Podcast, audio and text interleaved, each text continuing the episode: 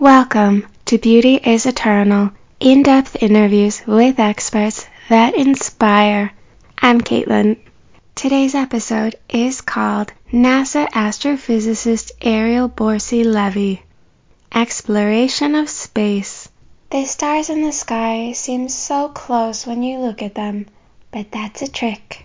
In fact, they are so far away that when you look at a star, you see it as it was light years ago, not how it is in the present moment.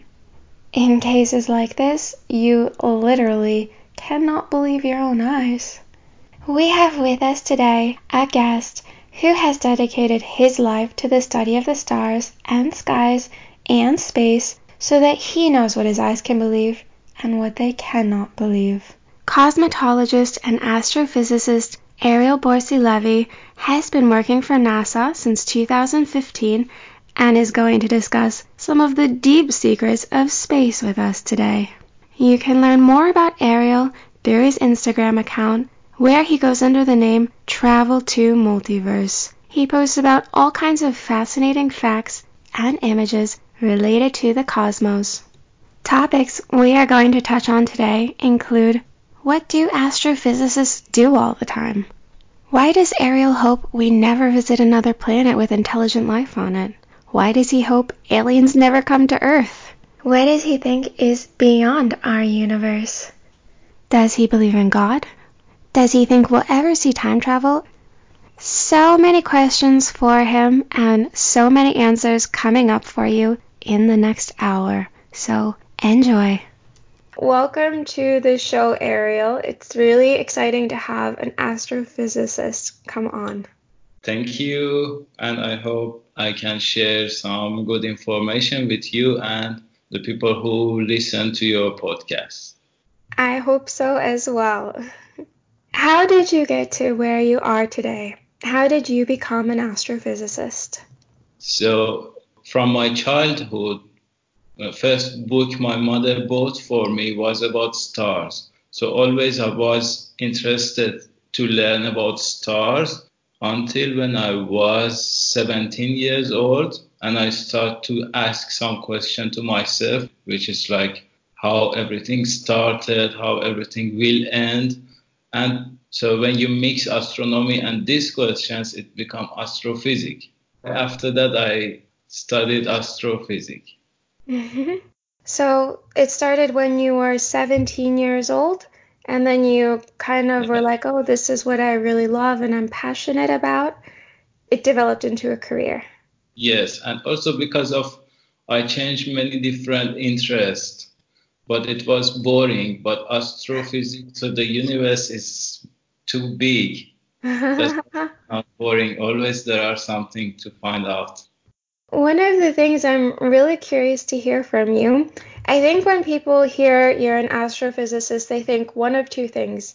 Either they think that you spend all your time in front of a telescope, like looking at the stars, or that you spend all your time sitting in front of a computer looking at calculi and never see the stars. What is the reality? What's it actually like? You forgot number three. Number three is some people, they think I'm an astrologist.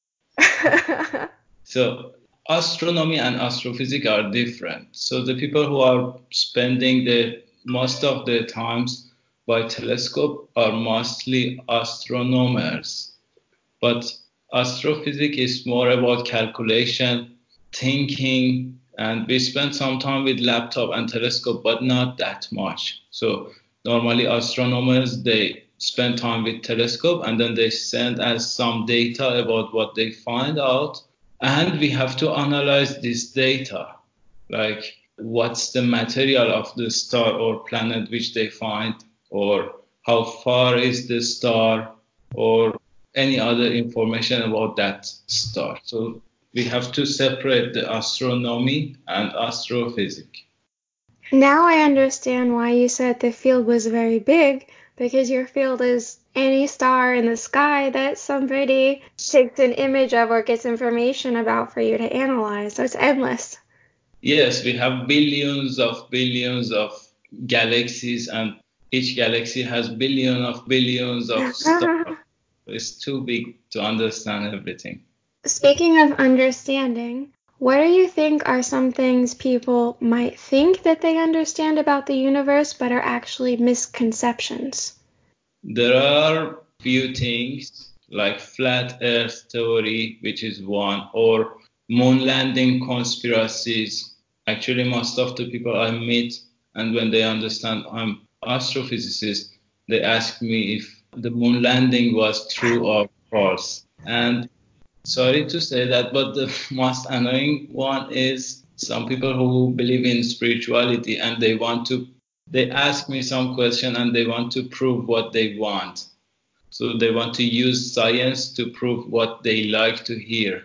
Like we talk about universe, we talk about black hole, about everything, but we don't say like we are the universe and this is spiritual stuff. So there are many type of conspiracies and misunderstanding stuff about astrophysics. What do you usually answer people who say, let's go back to your three questions you get the most? So the people who ask about flat Earth, the people who ask about the moon landing, and then the people who maybe don't totally understand the science but want to use the science to make whatever point about their spirituality that they want to make. How do you usually respond to them? In case, I mean, it's very possible there are some people listening and they might also share those beliefs. What would you say to them?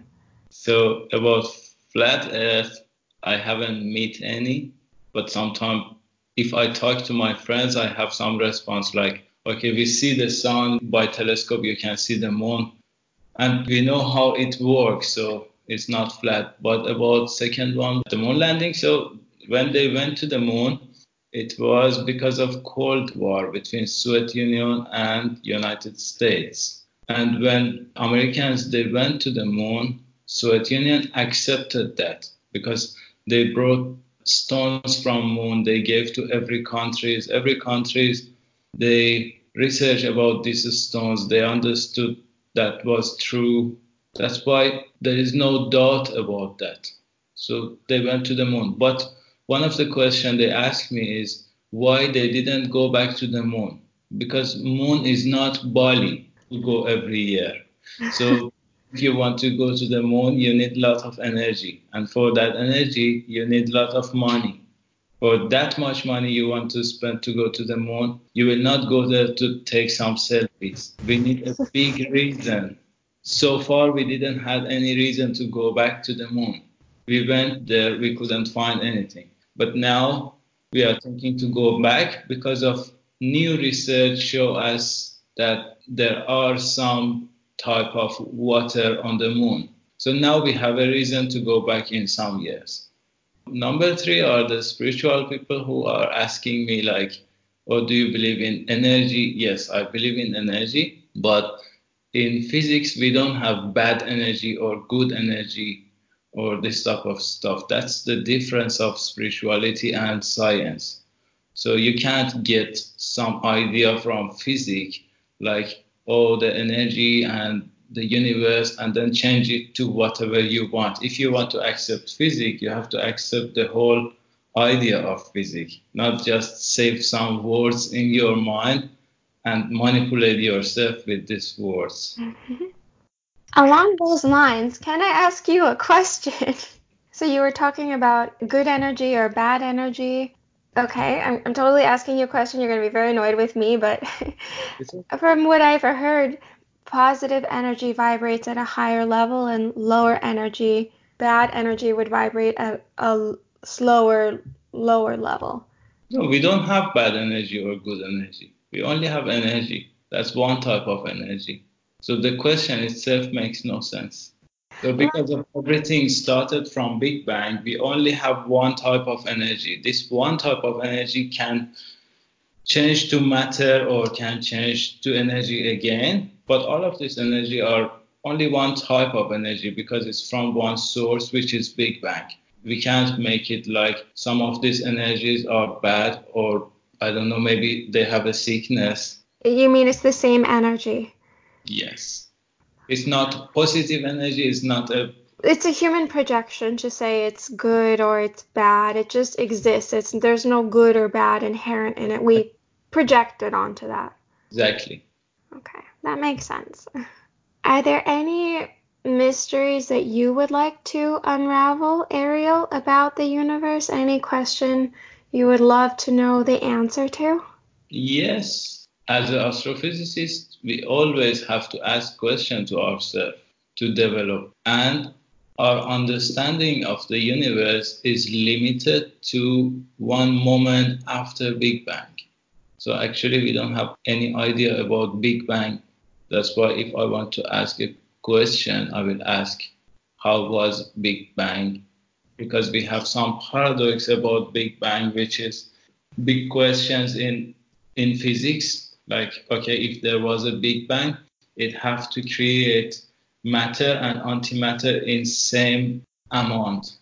But if it was same amount, when the matter and antimatter touch each other, it releases energy and it becomes almost nothing. But here we have something in the universe. So it's a paradox. So maybe it would help to watch a video of what happened or something and then have the chemical information about what was happening inside. Well, no one can provide that video to you because we don't have any idea like what happened. Our understanding is just from one moment after Big Bang until now. What was Big Bang, and we don't know what was before Big Bang, which is mm. the question is wrong to ask what was before Big Bang. There was no time, but no one can understand this question. It's unanswerable. Yes. Mm. So even astrophysicists have questions that they will probably never be able to answer. Well, yes. Like, we don't know what's outside of the universe, what was before Big Bang or the moment of Big Bang, or we can't understand another dimension. All of those questions are just a question. We can't find it except we make some theories or hypotheses about that. Are you involved with any active research in trying to understand the Big Bang, or are there some people who specialize in that? How is that being investigated by NASA, if it's still being investigated? So it's not. So normally this type of research are from the universities. So each university has a research center, and they research about Big Bang and this type of stuff. NASA is just a like space organization to find the technology to go outside of the planet, to go to the space. However, they have a research center, but it's limited to researching about what an astronaut needs. Mm-hmm. NASA, we calculate the gravity of other planet or moon or even International Space Station. We have to provide some information to astronauts so they know how to behave in space, how to breathe, how to walk, because of the gravity is different. So if they don't do right thing, it's dangerous for them because of if no gravity, blood circulation is different. And in NASA, we have another job to find new planets. We focus to find a planet which we can change it to make it suitable for life. But we don't do research about Big Bang. Speaking of researching other planets and looking for life, I know from your Instagram that you do believe that there is life on other planets. Like, statistically, it seems pretty feasible. Can yeah. you talk a little bit about where you think that it might be found? And by life, I mean beyond just some cells, some kind of intelligent life. So we have two types of life. If we are looking for intelligence life, it's different. If we are looking for an organism life like bacteria, it's two different types of life. For bacteria, maybe we find it on the Mars. Maybe we find it on our moon or anywhere else. But so far, we couldn't find anything. But for an animal like ourselves, like us, so far we couldn't find, we don't have any idea. So far we understood that every type of organism or animal they release methane gas. That's why actually we research about that. We search to find methane gas. But long time ago, we was searching for water. And if we can, so for life, if we want to search for life, the planet has to be in habitable distance from their own star. But few planets are in this distance, like our planet. But because of the universe is too big, in our Milky Way, we have more than billions of stars, and each star has some planet. So we think we can find another civilization even inside of our galaxy.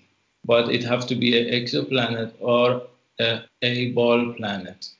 Possibility of methane gas and water is more in these two type of planets. And let's say that you had the opportunity to go into space and you could go look for life on other planets. You could go to the moon or Mars. Where would you want to go? And let's say you could lead an expedition. Do you have somewhere that you would go first? I wouldn't go anywhere. It's a one-way ticket. Ah, oh. So imagine if we want to go to the Mars, which is just our neighbor. It takes at least six months with our technology to reach there, and six months without gravity. So your blood circulation will, will not work well. So six months on the way, and then you spend sometimes there and six months to come back if you come back.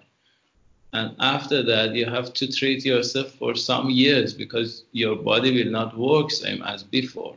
That's the problem, that we can't send anyone out. In my belief, I have only one life. That's why I, I wouldn't go anywhere. I don't want to kill myself. I have another reason you can't go anywhere. Somebody has to do your Instagram account. You've got over one hundred thousand followers. You're pretty popular there. Who's going to do Instagram posts for them, right? Well, I don't think Instagram is that important for people. But I don't have any other social media. I don't have Facebook or I don't know any other social media. I only have one Instagram page, which is rarely I publish my photos. Normally I publish something about physics for education. I wish someone read my posts and research more about those things that make me happy. But actually there are some other people, they providing education posts, especially about astrophysics as well. So if I go to the space and I don't come back, my followers will follow another scientist and there is no problem. Mm-hmm. Well, you have a great Instagram profile. I really like it. You have a good way of using pictures and providing content, not overwhelming people with information, but giving them enough information that you want to learn more about the stuff that you mentioned. How much time are you spending on it? Some days I don't use Instagram. Some days maybe five to ten minutes.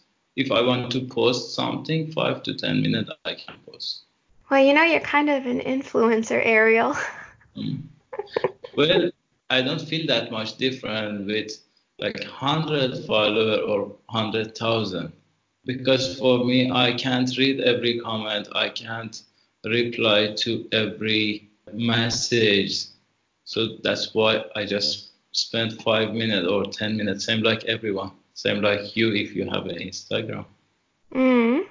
Well, since we're on the topic of Instagram, the title of your Instagram is Travel to Multiverse, and something I wanted to ask you about is called the Multiverse Hypothesis, and my hypothesis was that that might be an interesting or very important topic for you since you made it the name of your Instagram handle, and I was hoping you could talk about that a little bit more. Sure. So multiverse theory or parallel universe theory says that we are not the only universe. We have infinite number of universes. But that's just theory because we can't understand everything about outside of the universe because there is no space, there is no time, there is no light. But this theory says we have infinite number of universes That's why we have infinite number of possibilities. So when the number is infinite, possibilities are infinite too. In this case, there is another universe that I'm funny, or there is another universe that I'm a chef, or there is another universe that I work on my hand. Everything is possible in multiverse theory. It's kind of interesting. That's why I choose this name. But it's a paradox because we can't travel to another universe. Mm-hmm. Would it be that there would be another universe coexisting in the same space we're in, or would it be just outside of our universe and we don't know what's beyond it, so we just couldn't? So we don't have any idea. Some of the theories says that everything is in same place but different dimension. So we have infinite number of dimension and each dimension has a universe. But another type of theories, they say they are in different places, but actually between universes there is no place, because when we say place, it's connected to space, but we don't have space there. So it's not like you open the door of the universe and then you walk like ten meter or twenty meter and then you will go to another universe. So between these two universes there is nothing, no time, no space. That's why it's a bit complicated, but why we believe in multiverse theory, because of we don't think our universe is the biggest thing exists. We think this circle is infinite, like an atom, cells, apple, apple tree, apple garden, our planet, solar system, galaxy, and universe. After that, we must have something bigger, but we don't have any proof for that. Because we can't prove or disprove a lot of these things, it's a lot of theoretical thinking, theoretical testing, even when possible, and it's not provable or unprovable. So it's like, in theory, if the universe is infinite, then the possibilities for it are infinite. So you can think of everything. Yes, we can think about everything. However, it has nothing to do with our life. So if we find another, let's say if we can prove another universe, it has nothing to do with our life. But because of human, it's a curious animal. That's why we can't use one hundred percent of our brain. So we have some space in our brain to think about something that we don't need actually. I was watching one of the videos from your Instagram, and it was talking about the different dimensions. It was saying that there are, I think, twenty-six dimensions is what it was saying. Or actually, we don't really know how many dimensions that there are, and we can only imagine what some of them would be like. In my opinion, we have infinite dimension. I can't prove it, and nobody nobody else can prove like twenty-six or, I don't know, four dimension or how I don't know how many number. We can't prove it because we can't connect to another dimension. It's impossible. Mm-hmm. But due to multiverse theory, I can say there are infinite number of dimensions. It's kind of difficult to comprehend because I think I've read before that humans can only comprehend numbers up to a certain point, and then after that it's like, when you think it, of infinity, it's really hard to imagine, because I think spatially we're used to there being like a point, things around it, but just to think of everything kind of expansive, it's a very mind-opening way to look at things.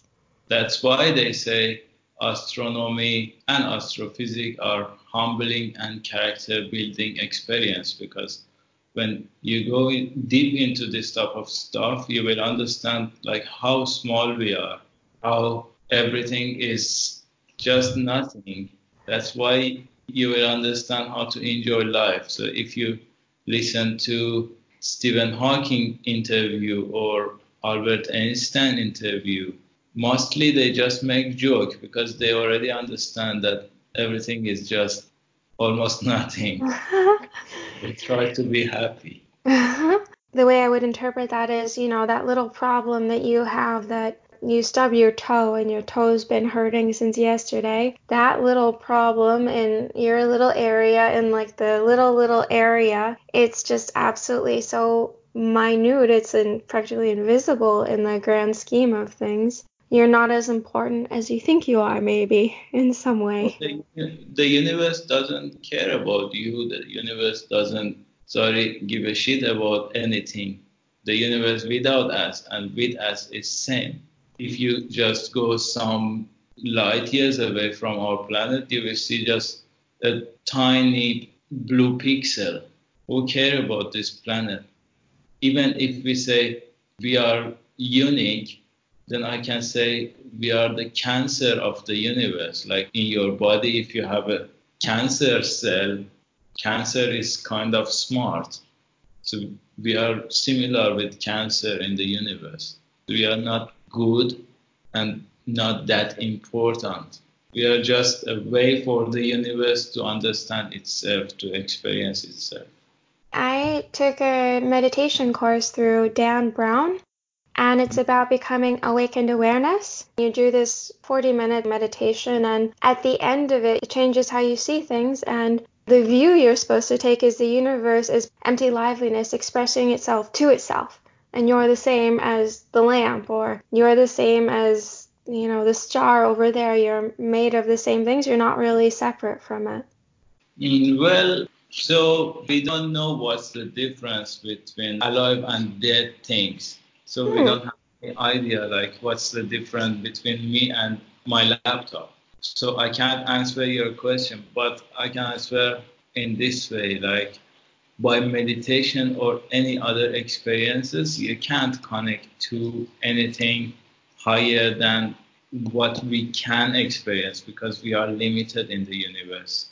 I accept meditation as a mind sport, but your feeling, I think, is about chemical reactions in your brain. Could be. Yes. So you were talking a little bit about Stephen Hawking and Albert Einstein and how they kind of have a sense of humor about things because they get it. They get, you know, we're not as significant as we imagine ourselves to be in our day-to-day lives. What is your philosophy about life? Do you have any guiding morality? Like, what is your view of life and the world? I think life is meaningless, but we can make meaning for our life. No one else can make a meaning for our life. That's why we have to make a meaning for our life, and we have to endure, because from the moment you're born until the moment you die, you travel into the time, you go to the future. And after you die, the time will stop for you because you are not alive anymore. That's why we have to enjoy every moment. Sometimes they get me wrong when I say life is meaningless. But it's not sad. Actually, it's happy because I already know life is meaningless and I have to make a meaning for my life. I have to be happy. I have to enjoy every moment. How do you make it meaningful? Mm-hmm. I do what I like to do. That's the meaning of life. So most of people, they do whatever they don't like to do. And they feel they have to do it. Like they have a job and they don't like their job, but they have to do it. They have to continue. But for me, I just do whatever I like to do. And I have some missions for my life, like planting more trees, for environment and some stuff like that. I like gym, I like swimming, I like camping. That's what I do in my daily life.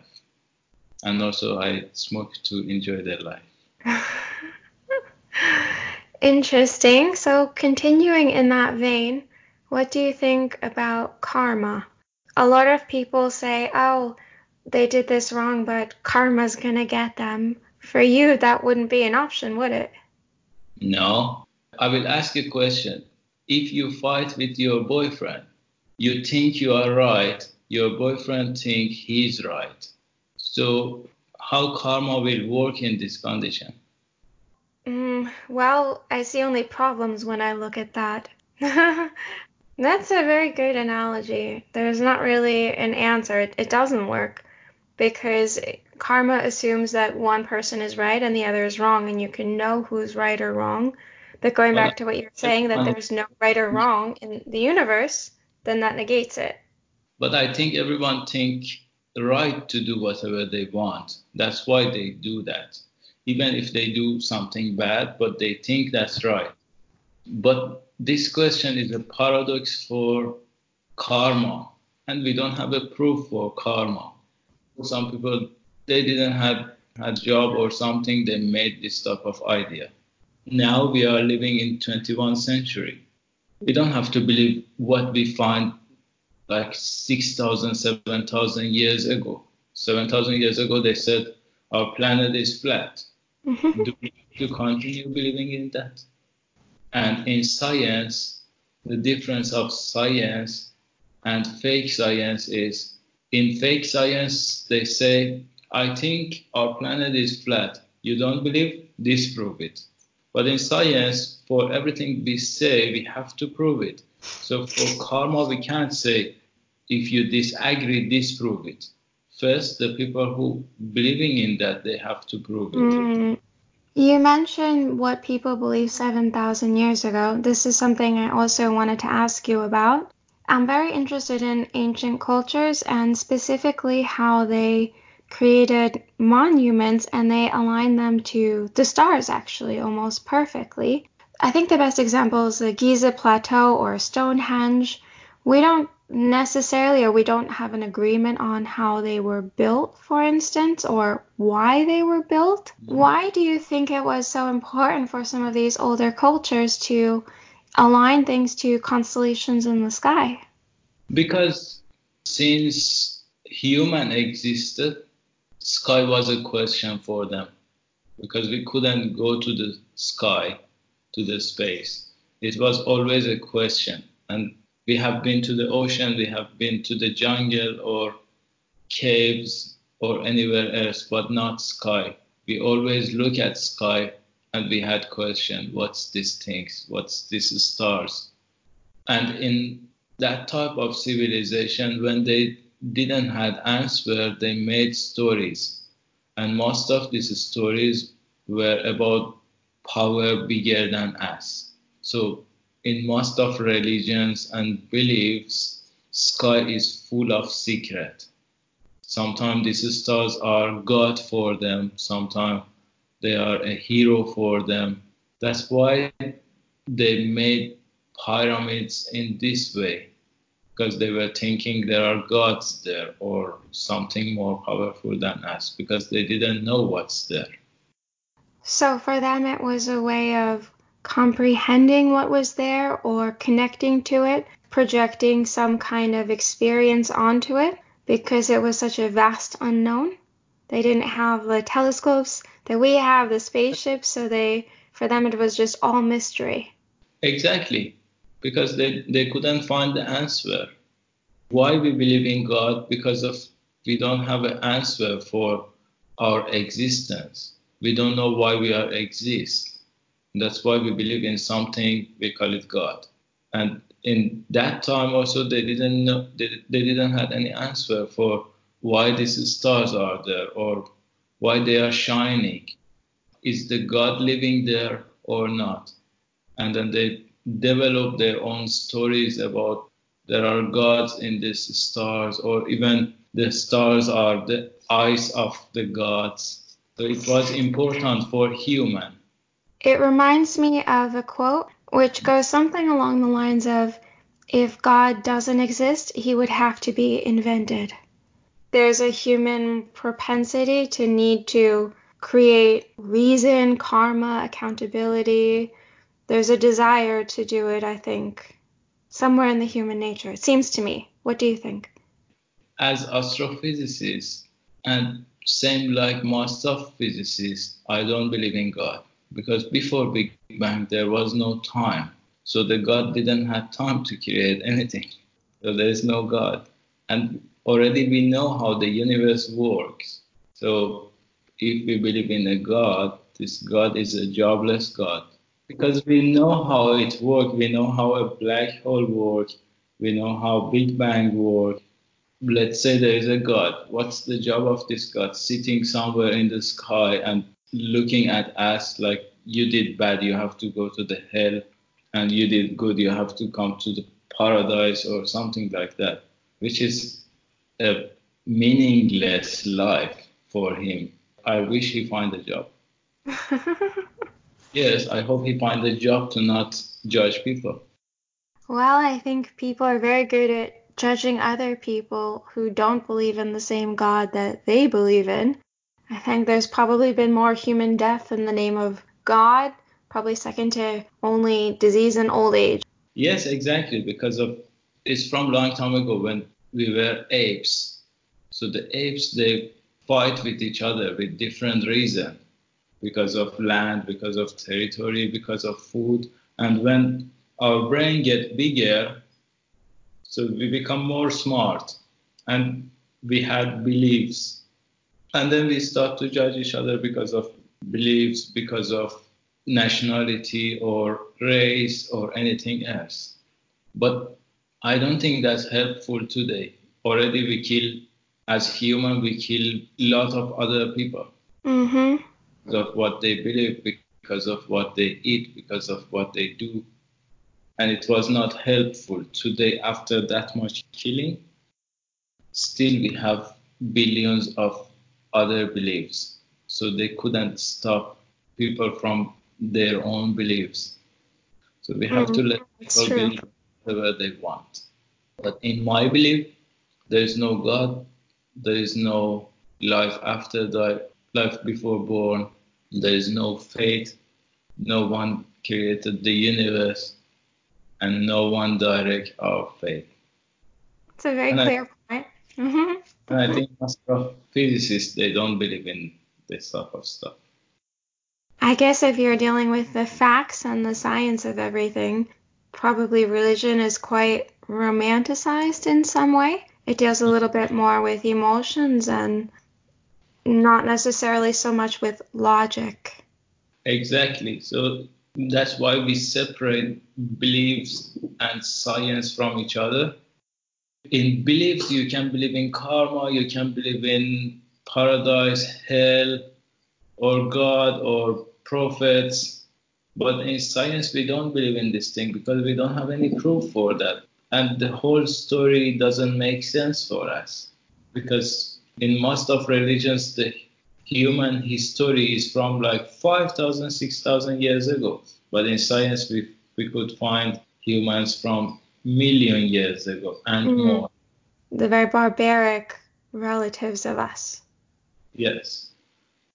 I want to ask you a little bit about a theory that you talked about also on your Instagram. It's called retrocausal quantum theory. And it's the idea that time can flow backwards. And this would allow time travel.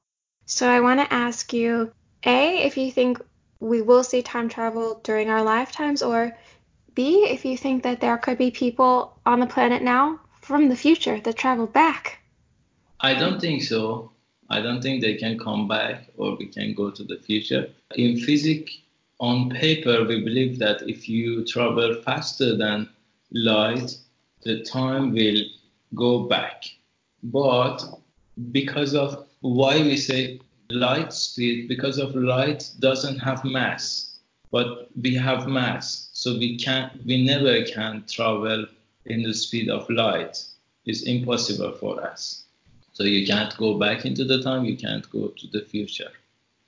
It sounds like you don't think that we're going to see time travel. It's impossible. For us, it's impossible, but for light, it's possible. You know, Ariel, maybe you already are from the future and you came back because you're trying to prevent us from going down a path we already went down and you just don't want to admit it. I still remember my date of born, which was nineteen eighty-seven. So I didn't came from future. And what do you think the chances are that we're living in a black hole? It's impossible. Why? Because when two black holes merge each other, it becomes one bigger black hole. So to believe in a black hole inside another black hole is impossible. And as you know, in the middle of every galaxy, we have a black hole, right? So if we believe that we are living inside a black hole, means the black hole of our galaxy is inside another black hole as well. Mm-hmm. Impossible. Okay, if you say so. What do you think is going to happen in the stars and in the skies in two thousand twenty? So I know that we move further from other galaxies, new stars are born. Do you have any general predictions you could tell us about what it looks like is going to happen? So every every second, I think, I'm not sure about the number, but I think every second four thousand eight hundred stars will born in the universe. Wow. So it means every year is, I think, more than billions of stars. They're born in the universe, and many stars dying in the universe. But because of what we see with our eyes, it's only one small part of Milky Way. That's why we don't have that much change by looking at sky. However, if we look at sky by big telescopes, which is like Hubble or another big telescopes, we can see this change. Interesting. So there's always so much birth or growth or change going on, but we can only see a part of it. Exactly. A very small part of Milky Way, because from one side of Milky Way to another side is almost one, one hundred thirty thousand light years. So it's a huge distance. It means it takes one hundred thirty thousand years for light to reach there. So if there are aliens in another side of our galaxy, and if you want to call them, it takes one hundred thirty thousand light, thirty thousand year until they hear their phone ring. And if they can speak English and if they want to answer, it takes another one hundred thirty thousand years until you hear back. Huge distance. But from this huge distance, we only can see a tiny bit of that. So without telescope, we can't see anything. Do you think that there have been aliens ever on planet Earth? Uh, no. I don't think we ever find aliens. I think in the future we will find if we are exist, but so far we couldn't find anything. No, no, any aliens. Most of the stories about aliens are fake. We have some organization, they research about this, reports about aliens, and I don't think aliens, they come to our planet to play with some villagers and to hide behind the tree. If they want to come here, they need a lot of energy.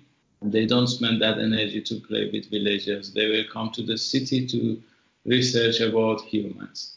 And I hope we never find aliens, and I hope they never find us. Why? Because we know what happened to America after white people, they went there. So there's two possibility.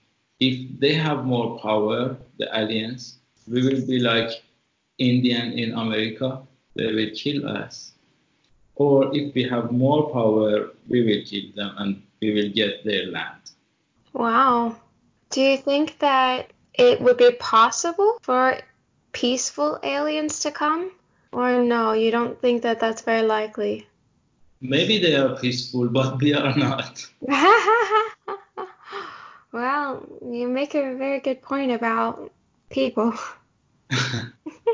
On our planet, we don't have peace. So imagine if we find another planet with aliens, and if we think they are something expensive, we will destroy them, we will kill them to get what they have. Let's play this scenario out.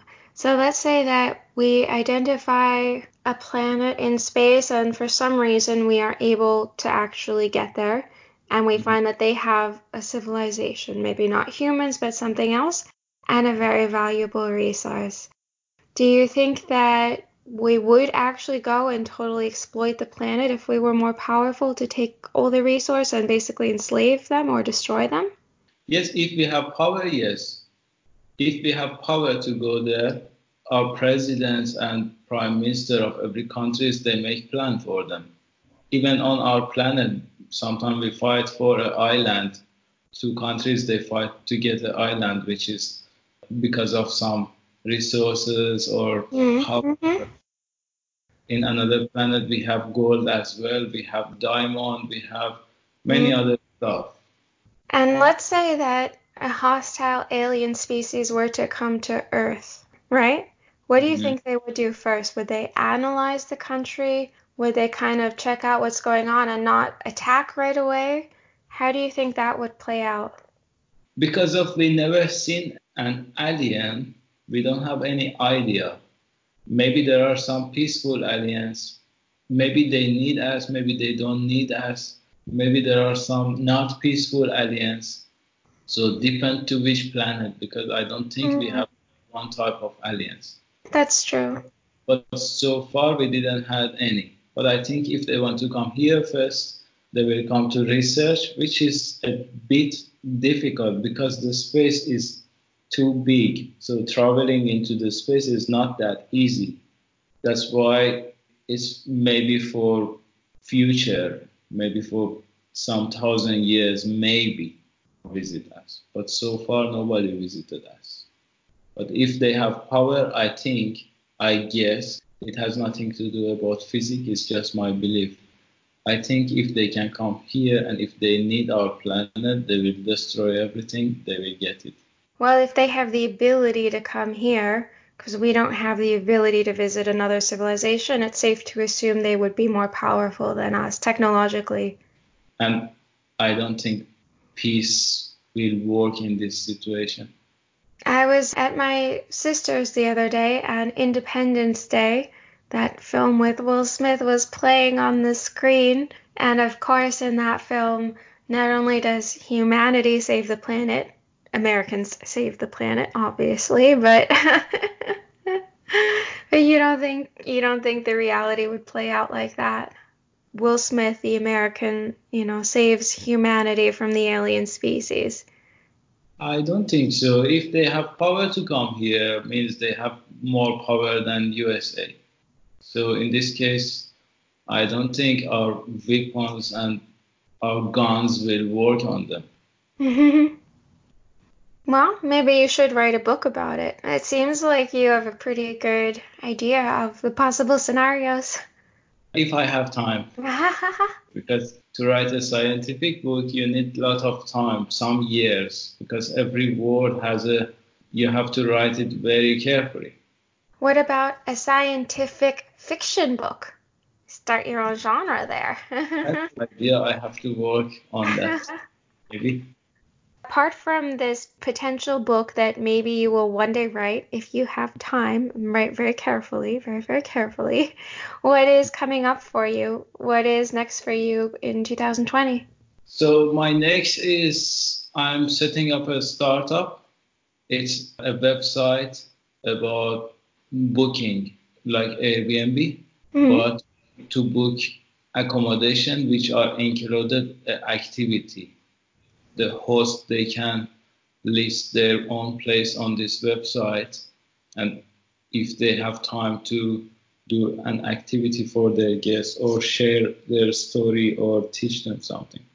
And the money which coming to this website will go to plant trees because as Stephen Hawking said, we have only one hundred fifty years to live.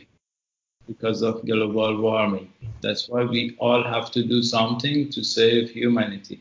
So we mm-hmm. need more trees. And I don't have that much money to plant that much trees. That's why I was thinking to make this startup to earn money to plant trees. And the name of the website is Roomiel. Room is just Rome. El is the last part of my name, which is Ariel. R O O M I E L. That's a cool name. Yes, so in one month we will we will start it.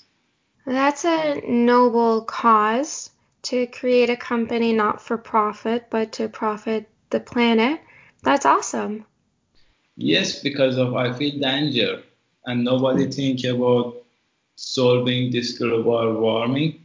Only some people, they try to help in an aggressive way, like they cry in the middle, uh, in front of camera, which is not helpful. That's true. No, that's really cool. And if people want to keep track of what you're doing and learn more about you, I think the best way is for them to follow you on your Instagram, Travel to Multiverse. Yes, it's Travel to Multiverse. And spelled out T R A V E L T O M U L T I V E R S E. Yes, exactly.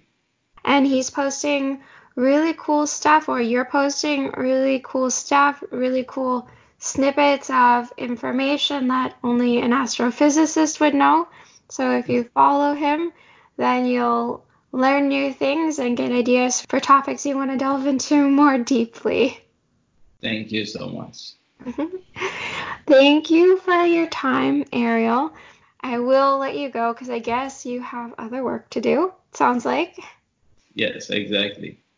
Nice to chat with you. Nice to chat with you also, Ariel. Enjoy the nice, warm Bali weather. Thank you so much, and wish you all the best. Okay. Bye. Okay. Bye-bye.